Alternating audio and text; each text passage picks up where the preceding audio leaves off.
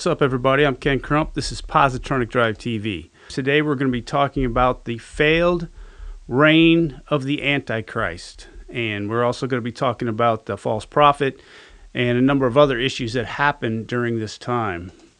The Antichrist has many different names. In Second Thessalonians two three, he's known as the man of lawlessness and son of destruction, the wicked one. He's also called Gog, from the land of Magog, the little horn who blasphemes, the king of fierce countenance, the prince that shall come, the one who desolates, the king of the north, the extremely powerful and ungodly king, the king of Babylon, the Assyrian, the abomination of desolation, the rider on the white horse, and the first beast. What do we know about the Antichrist? Well, Revelation thirteen one says that he's controlled by the dragon, or Satan. We also know that he works with the false prophet. The false prophet is a religious leader, whereas the Antichrist would seem to be a political leader. We know he'll lead a confederation of ten nations. Revelations thirteen one says, "Then I stood on the sands of the sea, and I saw a beast rising up out of the sea, having seven heads and ten horns. On his horns ten crowns, and on his heads a blasphemous name." First thing we need to take note of is that he was rising up out of the sea. This is thought to mean that he rises out of the sea of the masses of people, in other words, someone previously unknown. It also says there are ten horns with ten crowns. This would seem to be ten individual nations, or horns with ten individual leaders or crowns. Seven heads, probably seven geopolitical alliances within the ten horns. And blasphemous name means opposed to God, Christians, Jews, possibly even Muslims.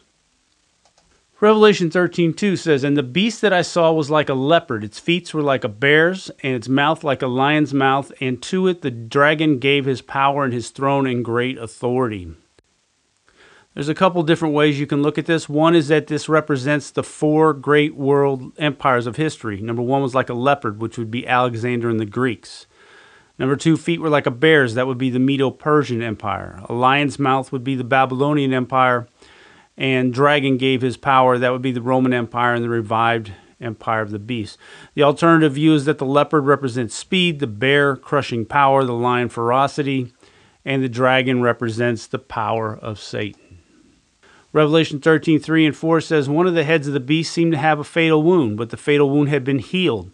The whole world was filled with wonder and followed the beast. People worshiped the dragon because he had given authority to the beast, and they also worshiped the beast and asked, 'Who is like the beast? Who can wage war against it?'" So first of all, it would appear that the beast, or the Antichrist, seemed to die at least, uh, because it says he seemed to have a fatal wound, and people probably thought he was dead, and they and that myth became truth, because only God can raise the dead. So perception is reality when it comes to propaganda, and they probably use that to perpetuate the myth of the power and the strength of the Antichrist. Um, number three, the beast is already powerful, but now he can't be killed. He reinforces the legend of the beast as an indestructible, godlike man, or the world's new savior. Then Revelation thirteen five through ten says, "He was given a mouth speaking great things and blasphemies, and he was given authority to continue for forty-two months. Then he opened his mouth in blasphemy against God, to blaspheme his name, his tabernacle, and those who dwell in heaven. It was granted to him to make war with the saints and to overcome them. And authority was given him over every tribe, tongue, and nation. All who dwell on the earth will worship him, whose names have not been written in the book of life of the Lamb, slain from the foundation of the world. If anyone has a he if anyone has an ear, let him hear. He who leads into captivity shall go into captivity. He who kills with the sword must be killed with the sword. Here is the patience and the faith of the saints." So what's it saying here in this portion of Scripture? It would seem that the Antichrist ascends to power to rule as world dictator for the second of three and a half years. Second, that he's opposed to God and his people both on earth and in heaven. Third, that he makes war with the saints and overcomes them. Who are the saints? Are they the Jewish people that are left? Are there Christians? Are there non-Jewish Christians left? Are are these those who are loyal to Jesus after the rapture? And is martyrdom the only way to be saved? These are important questions. And we don't have a real definitive answer here as far as who the saints were, but we know it's God's people of some, of some kind. Number four, he has absolute global power and all people worship him. And five, The fate of the believer in these days is the same as Jesus, death.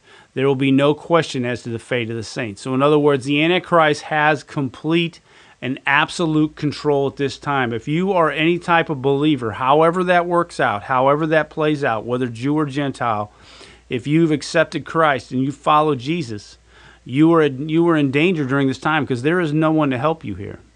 And uh, when we went over the uh, portion of Scripture about the rapture, that's one of the reasons why it's very unlikely that believers before the Antichrist came to power, um, people that were believers would be here. It's, it's highly unlikely um, that we would be here at that time. Now let's look at the false prophet. Revelations thirteen, eleven through eighteen. It says, "Then I saw another beast coming out of the earth, and he had two horns like a lamb and spoke like a dragon. And he exercises all the authority of the first beast in his presence, and causes the earth and those who dwell in it to worship the first beast, whose deadly wound was healed. He performs great signs, so that he even makes fire come down from heaven on the earth in the sight of men. And he deceives those who dwell on the earth by those signs which he was granted to do in the sight of the beast, telling those who dwell on the earth to make an image to the beast who was wounded by the sword and lived. He was granted power to give breath to the image of the beast, and the image of the beast should both speak and cause many as who would not worship the image of the beast to be killed. He causes all, both small and great, rich and poor, free and slave, to receive a mark on their right hand or on their foreheads, and no one may buy or sell except one who has the mark or the name of the beast or the number of his name. Here is wisdom. Let him who has understanding calculate the number of the beast, for it is the number of a man. His number is six six six. And again, that's Revelation thirteen, eleven through eighteen. So he has two horns like a lamb and spoke like a dragon, possibly religious power rather than governmental authority. But he, he speaks like a lamb, like Jesus, but he speaks demonic heresy. Uh, number two, he works hand in hand with the, with the Antichrist. Number three, he performs great signs and miracles, even makes fire fall from the sky. In Job one sixteen, when the devil was tempting Job, there's one scene where he causes fire to come down from heaven. So it looks like, so in that particular instance in Job, it made it look like God was punishing Job, when the reality was it was the devil doing these things the whole time. Uh, Second Thessalonians two nine says, "The coming of the lawless one will be in accordance with the work of Satan, displayed in all kinds of counterfeit miracles, signs, and wonders." So I think there's an indication here that many of these signs, miracles, wonders are counterfeit miracles, and especially today with the technology we have today, and it'd be a lot easier to, to pull something like this off. And we don't know how much further into the future this will be, but I think it would be pretty easy to fool people um, you just using technology alone without any supernatural um, supernatural power or anything like that. Um, number four, he creates an image of the beast and causes it to come alive. We're not really sure what that means. Number five, he, he makes everyone take the mark of the beast. No one can work or possess or spend money without the mark. And number six, the number of the beast is the number of man, six six six. Seven means perfection in the Bible. Um, God created the heavens and the earth in seven days. It was perfect. Um, and that's God's number. six six six is just short of seven. Uh, it demonstrates that man is not God, you know, but that's the number of the beast. The beast is less than God. Hitler used the Star of David to mark and persecute the Jews. In this case, six six six will be on the followers of the Antichrist. If you don't have the mark, you'll probably be persecuted, just like Hitler persecuted the Jews. Next, let's look at Gog and Magog. Many scholars believe Gog and Magog to be the collective armies of the Antichrist that invade Israel during the second three and a half year period. Let's look at Ezekiel thirty-eight, one through six. It says this, "The word of the Lord came to me, son of man, set your face toward Gog, the land of Magog, the chief prince of Meshach and Tubal, and prophesy against him and say, thus says the Lord God, behold, I am against you, O God, prince of Meshach and Tubal, and I will turn you about and put hooks into your jaws, and I will bring you out, and all your army, horses and horsemen, all of them clothed in full armor, a great host, all of them with buckler and shield, wielding swords. Persia, Cush, Put are with them, all of them with shield and helmet. Gomer and all his and all his hordes. Beth-togarmah from the uttermost parts of the north with all his hordes. Many peoples are with you." That's Ezekiel thirty-eight, one six. So here we see him talking about a Gog and a Magog Um, and then Ezekiel thirty-eight, seven through nine says, "Be ready and keep ready, you and all your hosts that are assembled about you, and be guard for them, for after many days you will be mustered. And in the latter years you will go against the land that is restored from war, the land whose people were gathered from many peoples, whose mountains of Israel, upon the mountains of Israel, which had been continual waste. Its people were brought out from the peoples and now dwell securely, all of them. You will advance, coming on like a storm. You will be like a cloud, covering the land, you and all your hordes and the many peoples with you." So who does the Bible say that Gog and Magog are? If you look directly north, it, it talks about someone coming from the north. If you look directly north of Israel today, you will find Turkey. And that's where Gog, Magog, uh, Gomer, Meshech, Togarma, Tubal, all those lands, that's where they were. They were, were in what is modern-day Turkey. Also, almost due north, if you go further north, Moscow abides due north. Now, it's the western portion of Russia, but Russia and Turkey today uh, have a uh, an alliance to some, to some extent, um, but now you see them working with Russia. You see them... Uh, there seems to be an alliance there between uh, Russia, Turkey, Iran, and other countries. And these are the countries that are named uh, about invading Israel. And that's what Gog and Magog are. Gog and Magog are considered to be the armies uh, of Satan and uh, the Antichrist. And they are the ones that invade, um, invade Israel. So Israel will be invaded by a confederation of nations led by the Antichrist. And they will invade and subdue Israel during that second three and a half year period. Uh, now let's talk about Mystery Babylon. Revelation seventeen and eighteen. Uh, it talks about Mystery Babylon the Great, the, the mother of harlots and of the abominations of the earth. That's found in Revelation seventeen five. Uh, J. Walvoord, in Every Prophecy of the Bible, says the great prostitute described in these verses is a portrayal of apostate Christendom. Now, there's a number of different um, theories as to what exactly Babylon the Great, the mother of harlots, is. Um, his view, and, and I tend to agree with this, Mystery Babylon is probably the religion of the world, the world itself. Uh, a religion without Jesus or righteousness, pictured as an unfaithful adulteress selling herself to the powers that be. And also says she rides upon the beast with the seven heads and ten horns, so is a part of the Antichrist power structure. Now, some people say um, that uh, that Mystery Babylon is a literal city, um, a literal place. Um, I don't know if that's necessarily true. Um, and here's another scripture that talks about this, and this is something else that's that's relevant here. Revelation seventeen, nine and ten says, "This calls for a mind with wisdom. The seven heads are seven hills on which the woman sits. They are also seven kings. Five have fallen, one is, the other is not yet come, but when he does come, he must remain for a little while." So some have claimed that the seven hills here refers to the Catholic Church because Rome is surrounded by seven hills. Uh, and, and if you look up Antichrist on Google, you will find pretty much every political leader that's ever existed, even the ones that exist today. Um, across the board, doesn't matter what the party is or what the movement is, everybody's the Antichrist at some point. Um, there, there are people that have said many times the Pope is the Antichrist, uh, but the textual interpretation here would seem to indicate the seven hills were seven kings and their authority. Um, you know, people, and that's one of the problems with prophecy, people tend to bring their own preconceptions into it instead of being objective.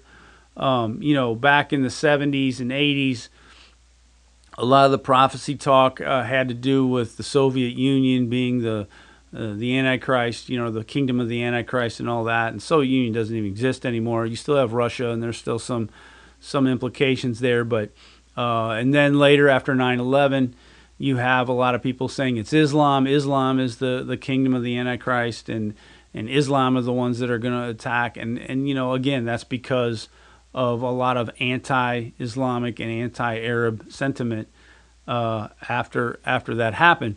Um, doesn't mean there's not some some influence there or something relevant, because obviously if you're going to have countries attack Israel, there's a lot of Muslim countries um, that still have a have a problem with Israel and would like to drive them into the sea, as they say.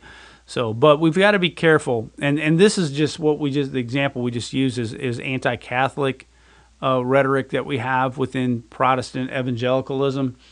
And um, again, I'm not Catholic; it's not my thing. There's a number of issues I have there, but I don't think uh, we need to take um, we need to assume that uh, the Pope is going to be the false prophet, because that's what everybody says.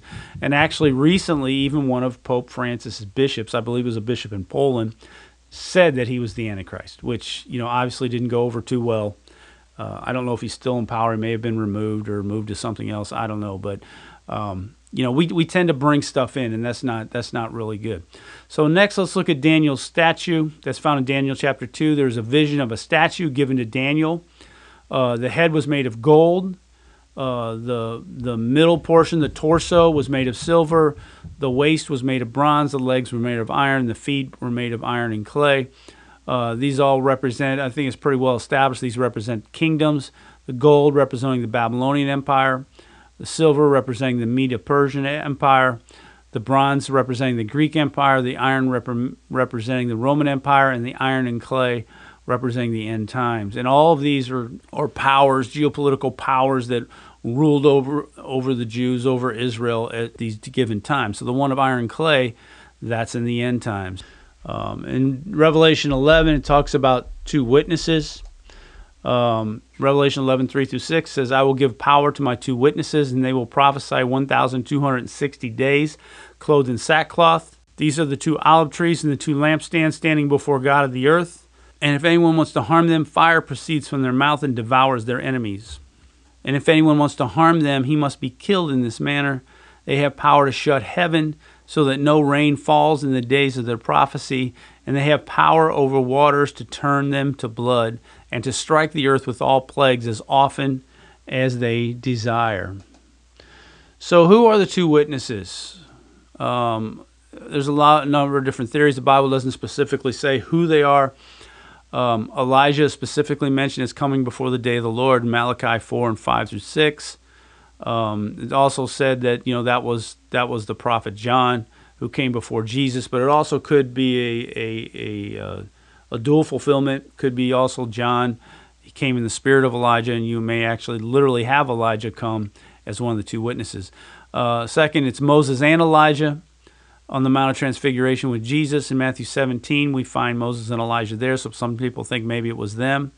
Uh, Enoch and Elijah, who were the two men who were raptured and never experienced death. That's found in Hebrews nine twenty-seven and Malachi four and five through six.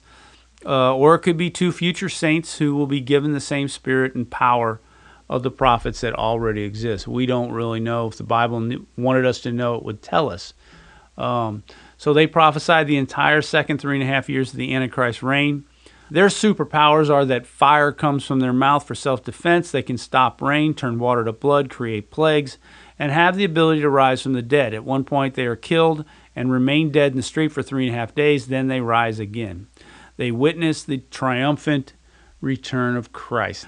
Uh, also, the Bible talks about one hundred forty-four thousand in Revelation seven and four through eight. It says, "Then I heard a number of those who were sealed, one hundred forty-four thousand from all the tribes of Israel." And then it goes and names each of the tribes, and it says from the tribe of Judah, twelve thousand were sealed. From the tribe of Reuben, twelve thousand. From the tribe of Gad, twelve thousand, on and on. And it names all twelve of the tribes of Israel. These are the Jews chosen by God who have rejected the mark of the beast and accept Jesus as their Savior. In Revelation fourteen, one through five, it says this, "Then I looked, and there before me was the Lamb standing on Mount Zion, and with him one hundred forty-four thousand, who had his name and his Father's name written on their foreheads. And I heard a sound from heaven like the roar of rushing waters and like a loud peal of thunder. The sound I heard was like that of harpists playing their harps. And they sang a new song before the throne and before the four living creatures and the elders. No one could learn the song except the one hundred forty-four thousand who had been redeemed from the earth. These are those who did not defile themselves with women, for they remain virgins. They follow the Lamb wherever he goes. They were purchased from among mankind and offered as firstfruits to God and the Lamb. No lie was found in their mouths. They are blameless." So again, they appear at the end alongside Jesus. Um, so in the next episode, we're going to talk about the seven seals, the seven trumpets, the seven bowls. We're going to look at the different signs and what could they could possibly resent, represent rather, and the day of the Lord in the future. I hope you've enjoyed this episode. I hope it's been a blessing to you. I hope you learned something from it. Thanks for listening. Positronic Drive T V podcast is available on Spotify, Apple Podcasts, Google Podcasts, Anchor, Pocket Cast, Radio Public, Breaker, Castbox, and Overcast. If you like our podcast, please subscribe to your preferred program. It'd also be awesome if you follow us on Instagram and Facebook and subscribe to our YouTube channel. You can also donate through Anchor and help us spread the message of God's love. Hope this has been a blessing to you. God bless you.